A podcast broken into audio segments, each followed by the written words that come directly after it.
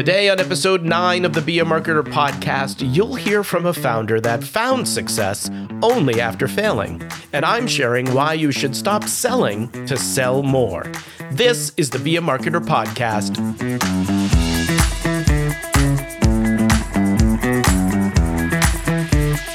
Be a marketer. My name is Dave Charest, Director of Small Business Success at Constant Contact and I've been helping small business owners like you make sense of online marketing for over 16 years.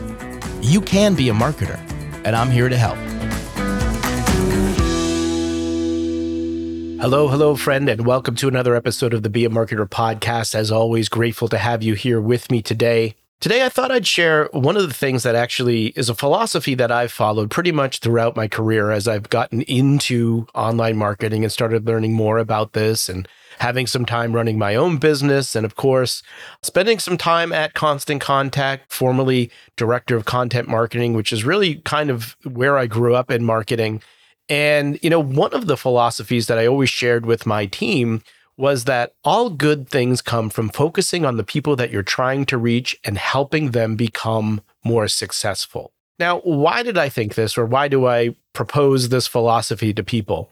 Well, really, I believe that if you start to approach your business and your marketing in this way, things start to take on a different energy. Instead of this idea of trying to sell people, get somebody to take an action that you want them to take, ultimately people don't like to be sold to. And instead, if you can focus on what you can provide to help someone achieve the thing that they're trying to do, what you're really doing is you're helping them make the best decision for themselves. And this is when the marketing that you create and the things that you're doing really start to add value to people. And your marketing starts to become this thing that people are searching for. It's what people are consuming. And it's the things that actually people want to share. And so it becomes this thing of value to them rather than a thing that's interrupting them in their day.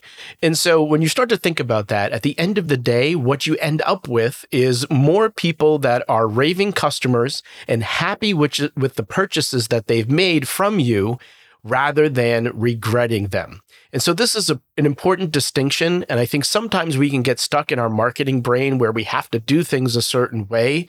And if we can just shift that thinking again to be focused on the people that we're trying to reach and helping them become more successful, everything takes on a different energy. Well, friend, today's guest is no stranger to the idea of helping potential customers see for themselves if your product or service is a good fit for them. In fact, he believes teaching is the new selling in today's modern business world. Omar Zenhom is the co founder and CEO of Webinar Ninja. Founded in 2014, over 2 million people have attended a webinar on Webinar Ninja, and it was named one of the fastest growing SaaS companies in 2018. Now, Omar is also the host of the iTunes Best of 2014 podcast, The $100 MBA Show. Now, with over 200 million downloads and over 2,000 episodes, the $100 MBA Show is ranked as a top business podcast in over 30 countries. So, how did he get there? well, it all started after Omar didn't get that promotion at his teaching job. He realized he didn't have much control over his career or his ability to move to the next level. This became a defining moment in his life because his frustration of his situation outgrew his fear of leaving his job of 13 years. Now, he had been building online businesses on the side for about 10 years, and he came to the realization that if he dedicated as much energy and focus to his business as he did his job, he should be okay. And that's the moment he decided to go out on his own. He moved to New York City with his then girlfriend, now wife and business partner, and he started a small business consultancy firm. Let's pick up the conversation there. So when I was making that leap and I moved to New York, the first thought was that let me just create a small business consulting firm because I would uh, get questions from my friends and family about how to start a business, how to build a website, how to market, how to set prices, all that kind of stuff. So I created a service-based business where uh, I would help build people's websites and get their business and logo up and all that kind of stuff. Uh, it was called Business Republic, and I just uh, yeah, I started there when I was in New York, and this is uh, circa 2012 and eventually I I wanted to take what I've learned about building businesses over the years and what I've helped with all my clients and put it into a course. And uh, that's where the $100 MBA started in 2013. In 2013, I used to run a lot of webinars to be able to sell my course and sell my services and all that kind of stuff because I thought it was this is a brilliant idea. I can like teach 100 people at one time.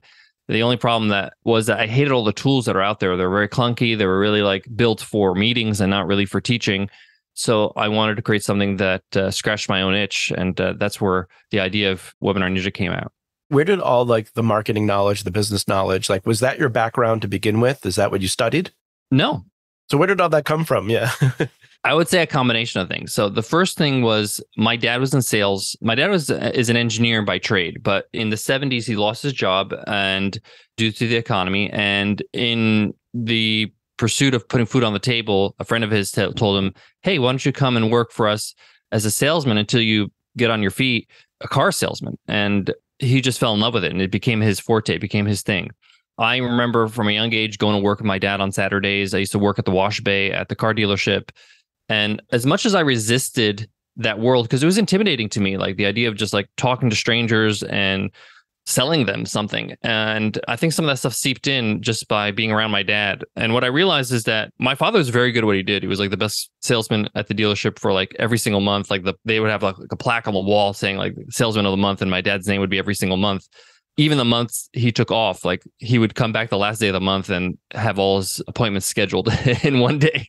But the point was is that he really wasn't somebody that tried to sell anybody anything. He would try to figure out and ask a lot of questions. What are they struggling with? Would, he would ask things like, "What do you don't like about your car right now?" and he would highlight the features of the car that he was selling to them that would fit their needs or fit really what they're looking for rather than kind of saying all the stuff that goes over their head like wishbone suspension like they don't care about that stuff they really just care about a better stereo or something like that so i think that stuff kind of seeped in. So i would say that's the first thing just being around my dad and, and learning that as a young kid. But the second thing is that I started dabbling on the internet, learning about business in 2002. And if uh, you can remember back then, listeners and and Dave, there wasn't a lot out there, and most of the people that were teaching online business and online marketing would be considered sort of like hardcore internet marketers and maybe even like scammers today. And I didn't throw out the baby out with the bathwater. You know, I, I would learn what you had to do, and I learned from you know some of these internet marketing gurus and and left what didn't feel comfortable but i learned the basics and at the very least the things they would mention like the books they would mention you know like uh, the 22 immutable laws of marketing that book really helped me a lot marketing books uh, by ogilvy and just like understanding what copy is all about understanding communication and honestly i would say that my teaching background helped me tremendously because teaching is really just the art of communication the art of being able to convince somebody of something one of the things people don't realize is as a teacher, I am given an assignment to make sure that I have 30 bodies in the room. I got to make sure they understand a certain skill set. They have to be able to pull off something by the end of the semester so they could pass the exam, or my job's in jeopardy. So there's a lot of pressure to be able to first convince them that they should learn this, right? Like, hey, get them on board.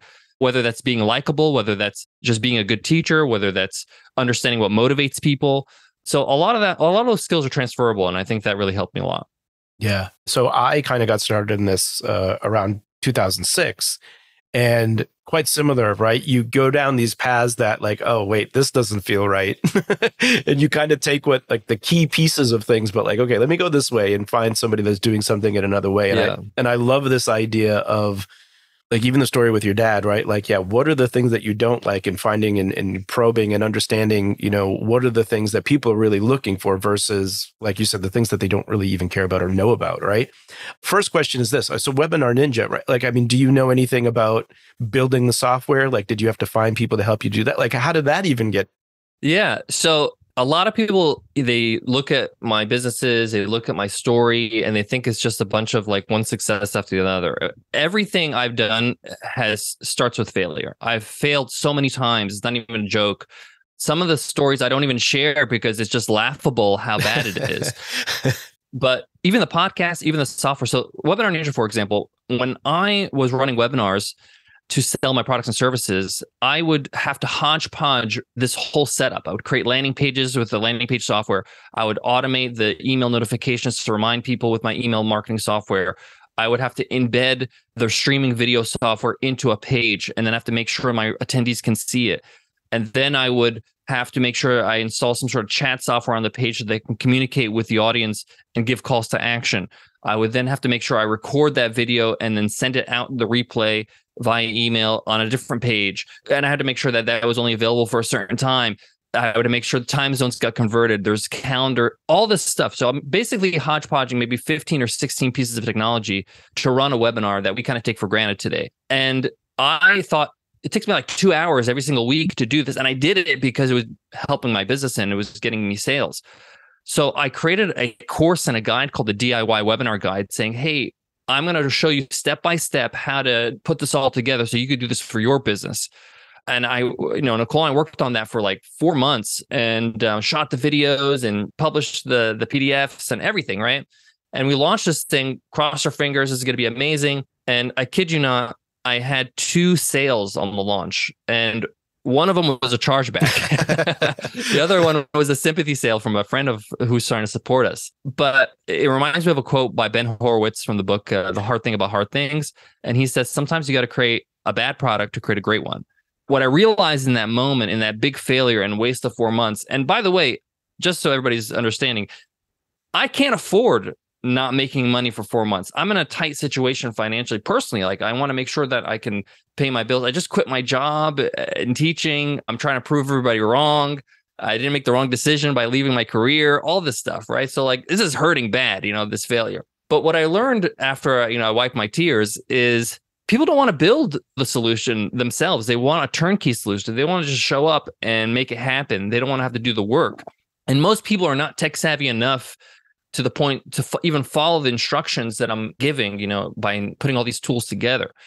So in that moment, I realized, okay, I need to create something simple. And at the time, because I know how to my way around WordPress and a bit of PHP and HTML, uh, just self taught because of the years of building websites and things like that. I'm nowhere near an engineer, but I did an MVP version, which was at the time a WordPress plugin.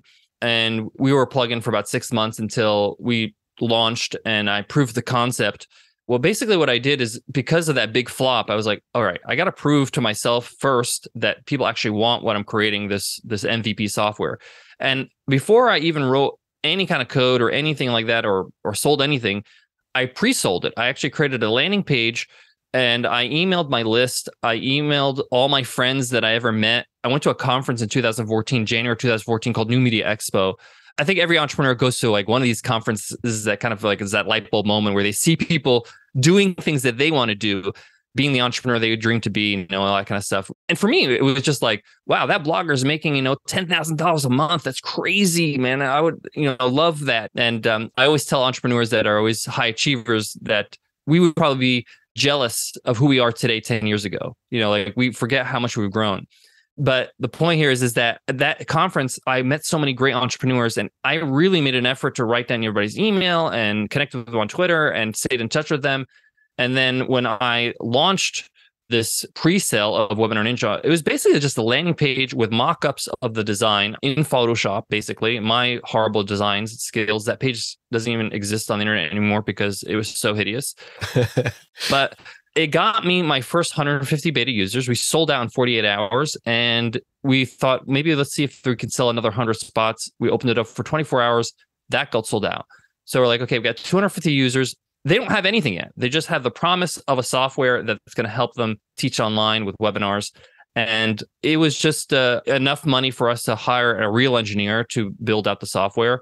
I really didn't know what I was doing. People asked me this question, I was just hoping that this engineer would build something good enough for me to give to my customers. Of course, we launched, it worked. There were bugs, of course, but these people were so amazing. I know these people by name, these 250 beta users that we had. And what we did in that first group is we gave them lifetime access because I said to them, hey, listen, I want to commit to you. You commit to me. I want to be reciprocal about it. And I want them to give me feedback. I want them to be honest because they're like, hey, I have the software for life. I want to make sure that it gets better and better and they're our biggest fans. They brought us a lot of customers just by sharing it with their audience. And a lot of people ask me, well, how did you fill those spots? How'd you get, how'd you market? That's not easy to get 250 spots. And the answer I always give people just don't like, they don't like this answer. but this is the truth. What happened is I basically did things that people don't, are not willing to do and which nothing illegal or bad, but I was willing to email every single person I met at the conference. I was willing to DM them. And I didn't ask them, hey, could you buy my software? I said, hey, listen, here's a landing page. This is what I'm building. This is my latest project. If you think it would be helpful to your audience, can you share it in your newsletter? Can you share it even just as a PS? Because that's more powerful to me. Their audience, leveraging their audience, is more powerful than them buying it. Like it'd be great they bought it, but if they didn't, I'd rather them share it. And of course, not everybody did it. I emailed about, I would say, close to 80 people, and about 56 of them did something, whether they shared it on social or their newsletter. Some of them did a webinar with me later on the line and helped me launch. They want to kind of see if it had legs first, which is fair enough. And that was enough for us to get over the line because my email list at the time was was puny. It was like 500 people or something, like 500 contacts, but it got us off the ground. It's funny how your whole demeanor changes, right? When your back's up against the wall, kind of on this, right? Where it's like, okay, like these are all the things that I need to do. You start thinking, and then to your point, right? You're doing the things that many people aren't willing to do. And a lot of times it's just taking action, right? So I love that story. I don't know if you share these numbers, but like, okay, so 250 beta users, fast forward, where are you today? We have over 30,000 users, which has been incredible. It's been a long journey. It's been a little over eight years now. And there's never been any hockey stick growth. It's always been kind of small incremental growth. And I have to say, I can't just give credit to me and my team. The nature of the software itself helps us grow because when somebody runs a webinar with our software, they're exposed to it. And if they're interested in running webinars, to be like, okay, what is this software? This is interesting. Let me look it up. So at least gave us some brand awareness. But one of the things that we really like to leverage in terms of marketing, in terms of helping the software grow, is just um, an idea of like brand affinity. Like we don't really look to make sure everything converts with every single metric and like, tracking every single thing. And and as we know now with way you know iOS updates and all that kind of stuff, it's really hard to track and have precise numbers. What we like to do is really have three big numbers that we track to see if our marketing is working, and that's basically just trials, trials, trials conversion, and our churn rate. And that's really what we care about. And as long as those numbers are where they should be or moving in the right direction, we're going to be all right. Because if people are not leaving us, if more customers are coming in and more people are converting, we're doing our job. And this kind of allows us to exhale a little bit and say, okay, we can have a little bit of fun. We can try to be helpful. We can do webinars for the sake of helping people. Like I've had people come on my demo webinar, sales webinars five, six, seven times and still not buy. And then on the eighth time, they'll buy just because they love the content, they love our team, they enjoy it. And we've had a lot of inspiration along the way. One of my friends in the business is uh, Chris Savage from Wistia, who is the founder of Wistia. And I've always told them I admire what they do in terms of branding and content marketing. And, you know, that's one of the models that we built around our business. So just helpful articles, blogs, and just giving them as much help as possible. And maybe that goes back to what my dad used to do is just like understanding that people need help. My job is not to make them buy anything. Because here's the secret a lot of people don't want to talk about. You can't make anybody buy anything. If you try to do that, and we've all kind of fell into that somehow, somewhere, we have buyer's remorse. We either refund it or we're not happy with the company or we don't buy something from them.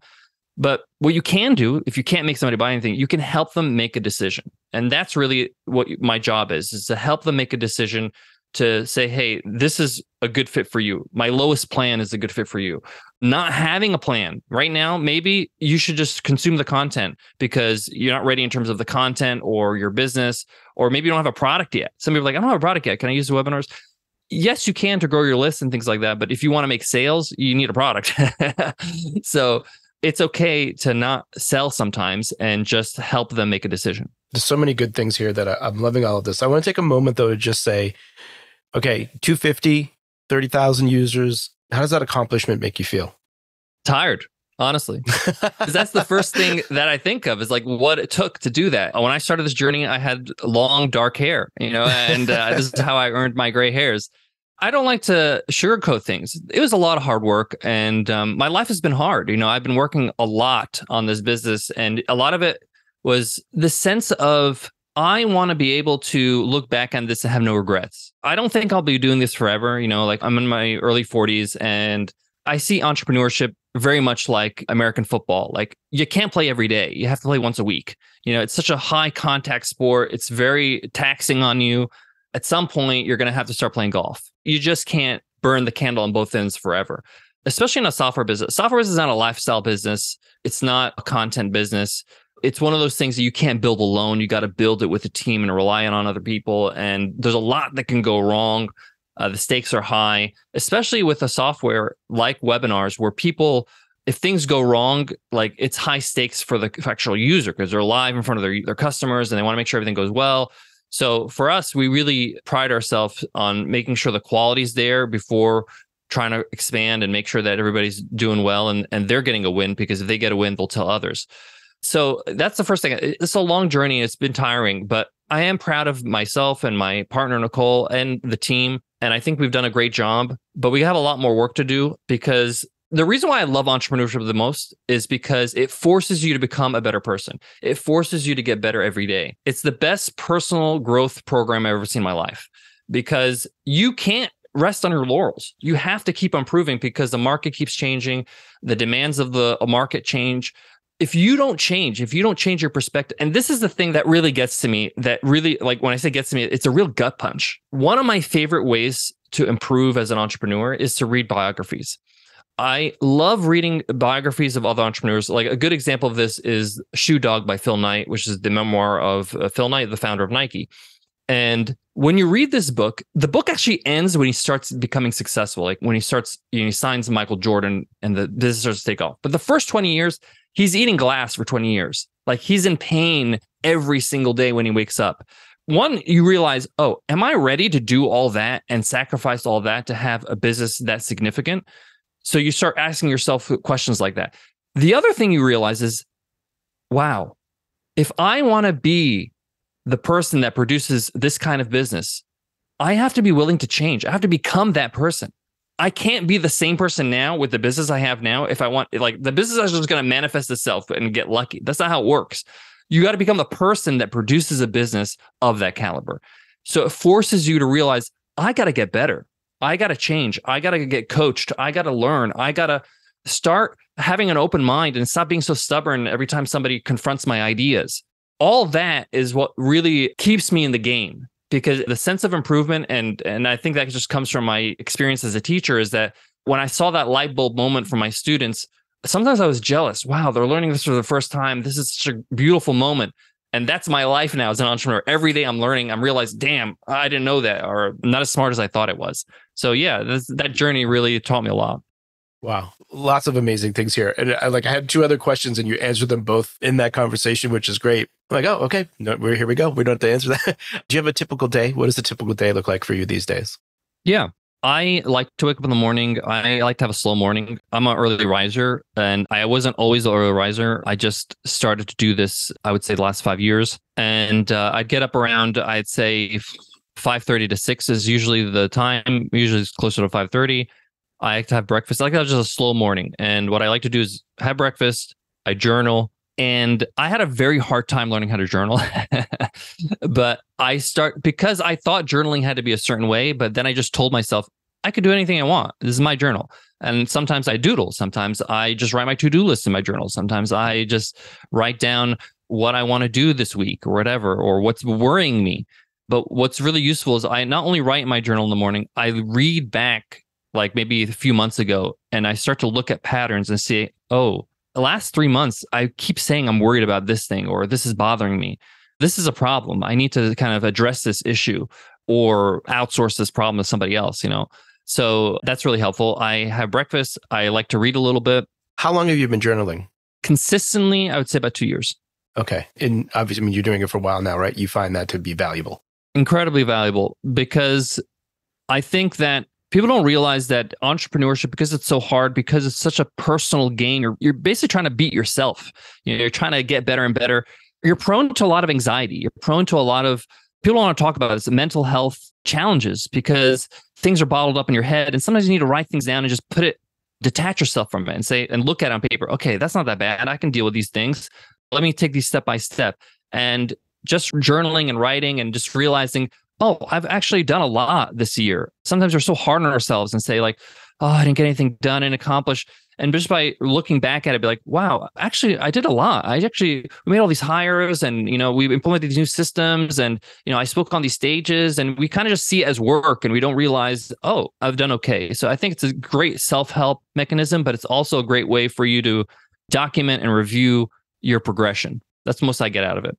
And I like to read in the morning just a, a bit. Books have been like a big inspiration for me. When I first started, I didn't have a lot of money, so books were like my number one way of getting uh, improvement. I try to read about 50 books a year. So I read about 15 minutes to 20 minutes in the morning and then 15 minutes at night. And then when I work out, I listen to an audiobook. So that kind of covers about a book a week. Yeah. So after my slow morning for an hour, I uh, usually get started at work. In the morning, I like to get all my meetings done so I can have a quiet time in the afternoon. So I usually have like a couple meetings in the morning with the team, whether they're management meetings, whether they're product meetings. And then I usually uh, take a about a two hour block in my calendar where I get to have focus time to work on things I'm working on with Webinar Ninja, whether it's a new marketing campaign or maybe we're launching a new product and I want to be able to start documenting what kind of language we're going to be using, what kind of branding we're going to be implementing, all that kind of stuff. And then I have lunch and then I spend the afternoon working on the podcast where I have a dedicated time to plan and record the podcast. We usually stop working around three o'clock. So I, my work day is around, I would say, eight to three. And then I go to the gym, I work out. I like to do that. I used to do in the morning, but it was really hard to do it in the morning because I, I would not have a chance to journal or read. And I like that slow morning. And I just stopped resisting that. So I just started going when my brain stops working anymore. Like it just locks up after a certain point and it's like, okay, time to use my body, use my brain for long enough. So I go and work out at the gym. I play basketball twice a week. That's kind of my my safe space. I love basketball. And uh, yeah, that's typically my day. I used to work through the weekends. Uh, the last year or so, we stopped doing that and uh, use uh, Saturday and Sunday to recharge. Love that. Love that. The reason I asked about the journaling earlier and then some of the things you're talking about now, because like this is a year for me that I've been also like at near the end of last year, I've started journaling every day and doing things like that just to figure out. And then now I'm trying to work within my rhythms a little bit more in terms of like when it's the best time for me to do something creative versus working out, like all of that stuff. So I, I love, I think it's fascinating when you start to find those things to, I mean, for lack of a better way, like kind of optimize yourself, right? in, in some ways, it's very fascinating to me. I want to talk a little bit about the podcast before, and then I want to spend some time talking just about some webinar tips you might have for people because I think those are such a valuable thing. But in terms of the podcast, so much like the business, like when did you start to see things take off with the podcast? So the podcast again started with a failure. I had another podcast before it. It's called People Who Know Their SHIT. It was an interview podcast. The funny thing is, is that yeah, I, I started it actually around the same time as Webinar Ninja, April. We ran it for about four or five months. It was, you know, about 46 episodes, I believe. We had some really great guests. Somehow I wrangled a way to get like Gary Vaynerchuk on our on our pod. It was that time where he was doing saying yes to everything.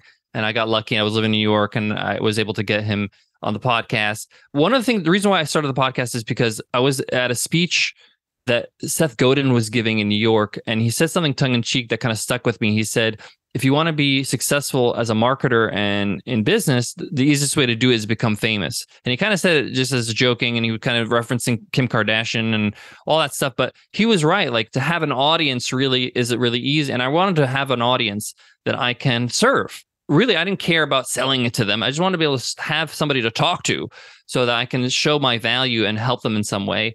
And then if I have something for sale that they can help them, they'll find it somehow. That's how I buy things. And that podcast, the first one, didn't really have like the best podcast episode we had was 400 downloads. And it was great and all, but we really didn't move the needle. And again, I did something that not a lot of people usually do, and that is be brutally honest with yourself. Nicole and I uh, were on a road trip from San Diego to New York.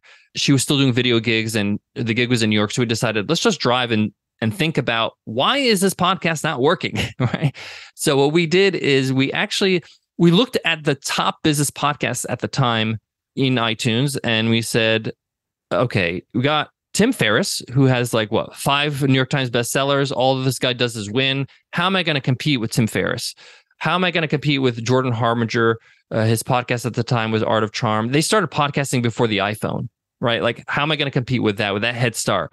How am I going to compete with John Lee Dumas, Entrepreneurs on Fire, who invented like the daily podcast? And the guy was like on fire constantly. The guy is like incredible, great inspiration, right? How? How am I going to compete with these people? like, I had to be honest with myself. Like, they're they have something that I don't. So then I asked myself, what do I have that they don't? And I thought, hmm, I'm probably a better teacher than all these people. You know, I have a master's education. I have multiple certificates in training and assessment. I used to do five matinees a day, which is I used to teach five classes every single day, five days a week. I know how to teach. And we realized in the moment, Nicole and I, like, I should be teaching on the podcast. I shouldn't be interviewing people. This is my skill set. This is where I can really compete.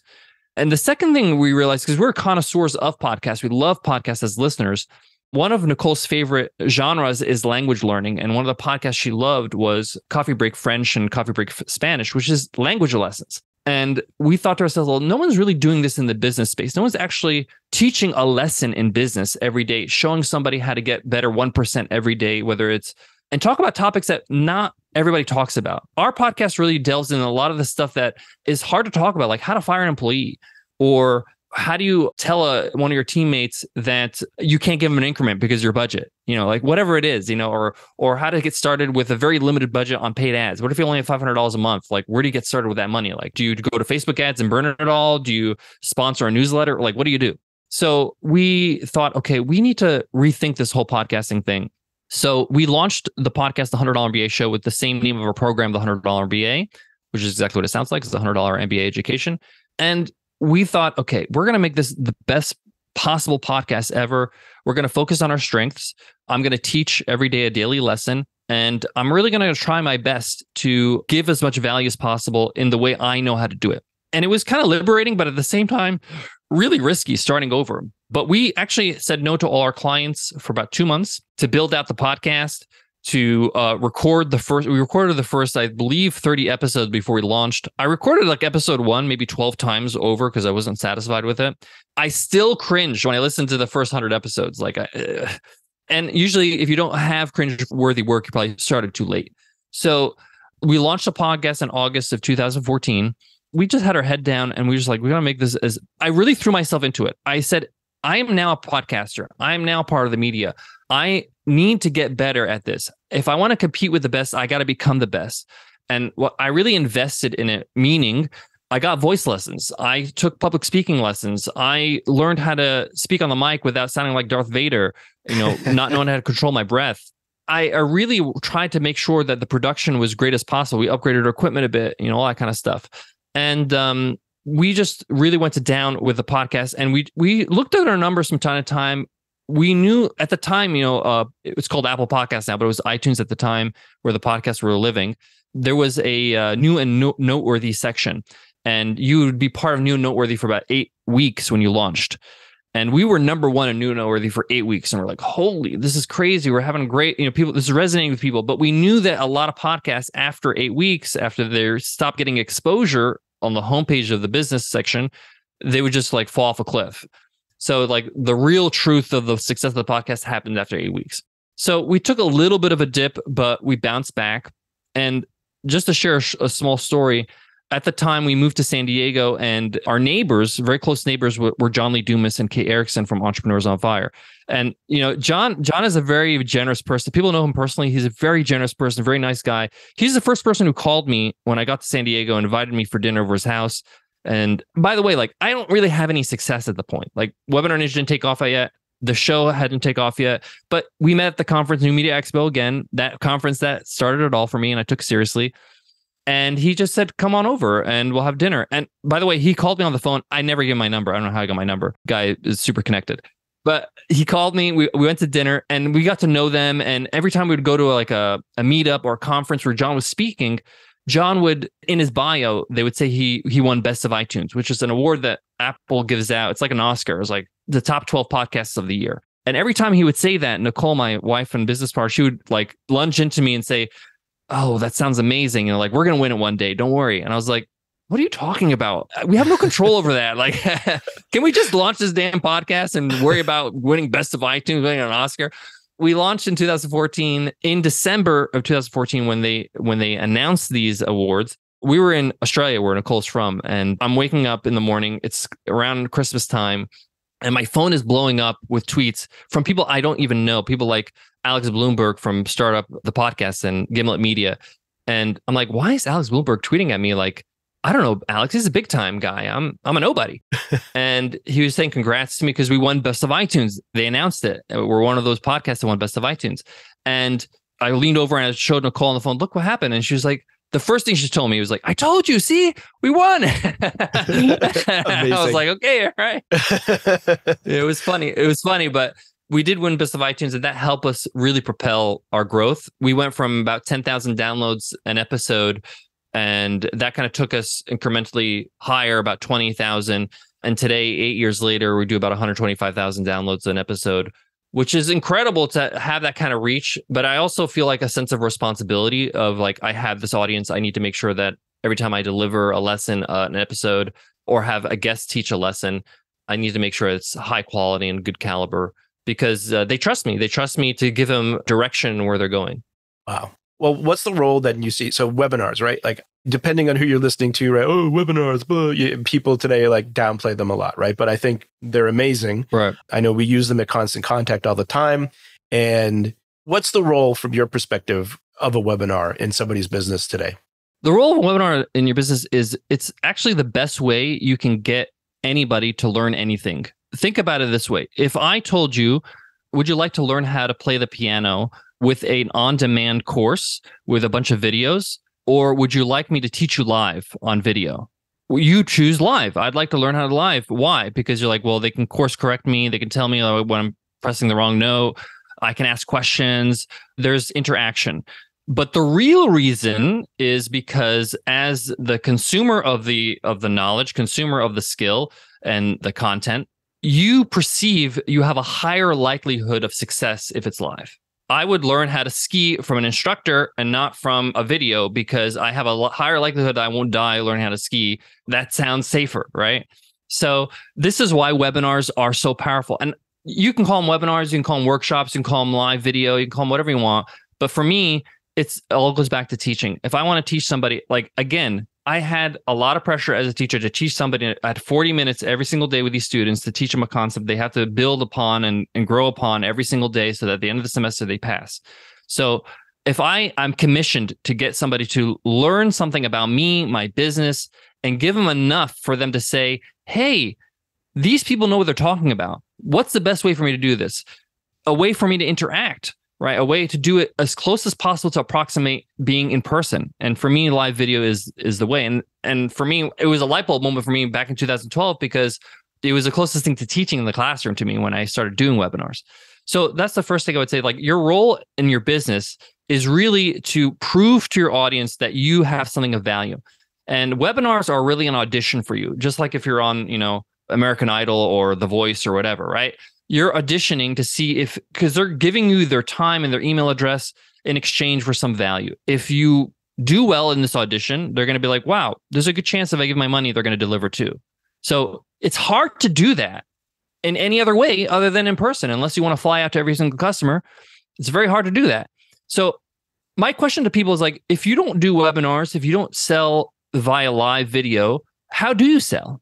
And is that the most effective way to sell at scale? Whether it's like one-on-one calls or emails that may or may not be open if somebody's on a webinar you have a chance to really transform the way they think about you and your business. And to me that's just pure gold. Like what are you talking about? I got a chance to like be right in front of the people that are perfect for my product or service. So we help our customers integrate webinars in a lot of ways. One is to grow an audience. So to grow your email list is uh, a lot of people say, "Hey, I'm not really ready to really do demos or sell how can I help my audience with webinars? And the first thing we say is that just your job is to really solve problems as an entrepreneur. And the easiest way to find out what problems, because a lot of like, what do I write about my blog? What podcast episodes should I do? You know, like, and they start thinking, you know, they have to come up with the answers. Like, no, all you got to do is ask your audience. So the first thing we recommend is just run an Ask Me Anything webinar, right? Just sort of open Q and A. Hey, I'm the fashion guru for men over 40 come into my webinar and let me know if you have any questions about, you know, how to pick out a new wardrobe or what shoes are in style this season or whatever. Ask me any question you have. And in Webinar Ninja, our software, one of the things, again, we built it so that it's conducive to this type of growth in your business is we have a way to upvote questions. So then when people submit questions, they can upvote it, say, oh, I have that question too. That's a good question. Let me upvote that. So that you can know which questions are most popular, the hot questions or not. And all that gets saved in your data inside your account later on. But the point of the Ask Me Any Question, anything uh, webinar is one, you're serving your audience, you're helping them directly with their problems or their questions, and you're coaching them live. But two, you get a chance to know what the biggest pain points of your audience are. And now you have like the top five questions are your top, your next five blog posts or your next topics for your webinars to run as workshops. So this is a very easy way for you to serve your audience, but also serve your business. What would you say is the biggest mistake you see people make when it comes to running a webinar? This is not any particular business or person's fault. A lot of people think like webinars are like this high pressure sales. I have to have this like perfect webinar formula that stacks a certain value and puts them in a state of like, oh, I got to buy this thing or I'm stupid. a lot of people are uncomfortable with that. And a lot of yeah. people don't do webinars because they think they have to do that to be successful. We don't teach that. What we teach is like, hey, listen, your job is to show them that you're of value. Your job is to teach them what you got. So, for example, when I sell Webinar Ninja, sell Webinar Ninja on my webinar, I don't just sit there and say, hey, listen, this is like, you got to buy this now. And this is all the bonuses you're going to get. The first thing I do is I ask some questions. I say, in the chat, let me know why haven't you done webinars already or what you don't like about your webinar software right now, right? Put all these questions down, right? I'm going back to what my dad used to do right? And they put all these things. They say, well, I want something simple that's easy to use. I don't know how to create a page to track my customers or track registrants to my webinars. I want to be able to run automated webinars with my live webinar, all this stuff. So people are putting all these things. And instead of me just going in with this like set demo and saying, okay, look at all the things you can do. And most people, when they do this, their audience get overwhelmed this is all good and all, but this I don't know if I can do all these features. I don't know if I can have time to implement all these tactics and all these features that are on this product, or even with a course, like I don't know if I have time to consume all this content. So instead, what we do is we just address the things that they said they are worried about. So most people have one or two reasons why they're not buying. They have a couple blockers in their head. And as long as you address those things, they don't have a reason not to buy. So then I just show them like, hey, you said you were worried about this. Let me show you how Webinar Ninja solves that problem in our product. You said, I'm not sure if I'm using best practices on my landing pages. Well, part of Webinar Ninja, we have a community called Ninja Town, and you can share your registration pages with the community and they can give you feedback. Oh, that's cool. I guess like there's no reason for me not to buy now. So like really just addressing the pain points is really important and not trying to overwhelm people. And we teach this as well, people that are coaches and selling courses. Instead of you saying, Hey, we got 85 modules and each module has 37 courses and inside the course there's like you know 18 videos. It's like to them that's super overwhelming. If you said hey learn how to play the piano in three videos i would pay more money for that than for 300 videos. So it's not about the number it's the outcome. So really you just have to ask them like what stopped you from learning how to play the piano? Well it's kind of boring and it takes a long time. And I, I just want to learn how to play a song, right? Can I learn how to play Candle of the Wind by Elton John's my favorite song? I want to know how to play that, right? So that's their problem. So that's oh, that's awesome because in our first orientation course, we show you how to play Frère Jacques. And in your first session, you'll learn how to play a song. And they're like, oh wow, I can play a song in just my first session. Let me get started right now that's really what you want to do on a webinar is not this set this is the perfect webinar and then you got to stack the value and then you got to pull the scarcity you know thing on them and then you got to like tell them you know um you know this is worth you know a quarter million dollars but you're only going to pay nine dollars. Like that is just people are over that and at the same time there's no science behind that that people actually are going to buy off that and i know statistically that doesn't work because i've tried it actually in my early days and it doesn't work. And what does work is having the mentality of I don't want a startup, I want to stay up, right? I want a business that I will have customers for life. I want to be able to earn trust with my audience so that if they're not ready to buy now, when they are ready to buy, they're not going to go shopping around. They're going to come back to me because they're like, this was a pleasant experience. I'm going to come back to Omar and his business, and these people are cool. So, yeah, that's the biggest mistake people make. They think they have to have this huge hype production in order to sell rather than just using basic human skills. This has all been amazing, Omar. I really appreciate it. What would you say would be your best piece of business advice? My best piece of advice is the beauty of entrepreneurship, the beauty of building a business is that it could be whatever you want. It's what Derek Sivers says in his book, Anything You Want. It becomes your own utopia. You can make the rules. You can change your leave policy to whatever you want as long as it's legal, right? You can change your product. You can change the way you work, how you work, where you work. You can change the way you sell, the way you market. You have to do something that fits your life and fits who you are as a person so that you can continue to do it. If it doesn't fit you as a person, it's too long of a road. It's too much work for you to put up a charade and try to do something that doesn't feel comfortable. I learned this very early on because I had a little bit of imposter syndrome when I started because I was like, I'm just a teacher. Yeah, I built some businesses on the side, but I'm not like these fancy marketers out there in the world that I learned from. And I realized, wait a minute, I don't need to be that. I could just be myself and I can just give the value the way I can. So that's kind of my advice is that like, you know, try to do something that whatever you choose, how you market, how you sell, the product you sell, make sure it's aligned with what you believe. Because people can tell when you, don't really feel what you're doing. People can tell when it's not authentic. And when you are passionate, and I'm sure there were moments in this talk where you saw me get animated is because I really believed in it. I lived it. And you want to tap into that as much as possible to give you a fighting chance. Entrepreneurship, as hard as it is, don't make it harder on yourself by trying to be something you're not. That just doesn't work. So I know that's kind of hard to hear sometimes in the beginning when you don't have traction, but it's something that I keep reminding myself, even till today, after building businesses for the last 20 years. Anytime it feels a little bit uncomfortable, I tell myself, you know what? Let me see how I can make this my thing rather than something that doesn't feel comfortable. Well, friend, I hope this was one of those conversations you may want to go back to and take some notes. Omar was so candid in sharing his experience, and I know I got a great deal from it. I do want to recap some items from that discussion for you. Number one, help your potential customers make a decision. As I mentioned at the top of the show, no one likes to be sold. Instead, think about how you can help them make the best decision for them. Act as their guide rather than someone trying to pressure them into something they may not want to do. Number two, be willing to do things that other people won't.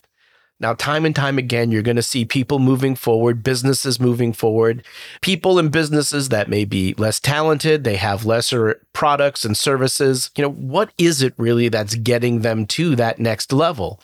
oftentimes it's because they're taking action and they're willing to do things that other people won't. Now, I'm not talking about doing anything illegal here. What I'm saying is don't be afraid to step outside your comfort zone. Take a chance that may just bring the progress you've needed to reach a new milestone. And lastly, build your day. Pay attention to your natural rhythms.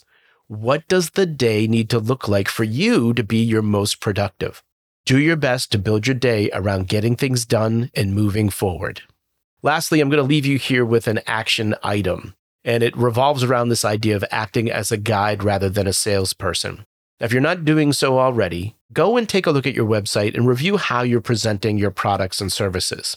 Is there something you can do to provide enough detail to help people make the right decision for them? And if you're not doing that, try revamping things with this helpful guide mentality and see how that changes things for you. I hope you enjoyed this episode of the Be a Marketer podcast. If you have questions or feedback, I'd love to hear from you. You can email me directly at dave.charest at constantcontact.com. If you did enjoy today's episode, please take a moment to leave us a review. Your honest feedback will help other small business marketers like yourself find the show. Well, friend, I hope you enjoy the rest of your day and continued success to you and your business.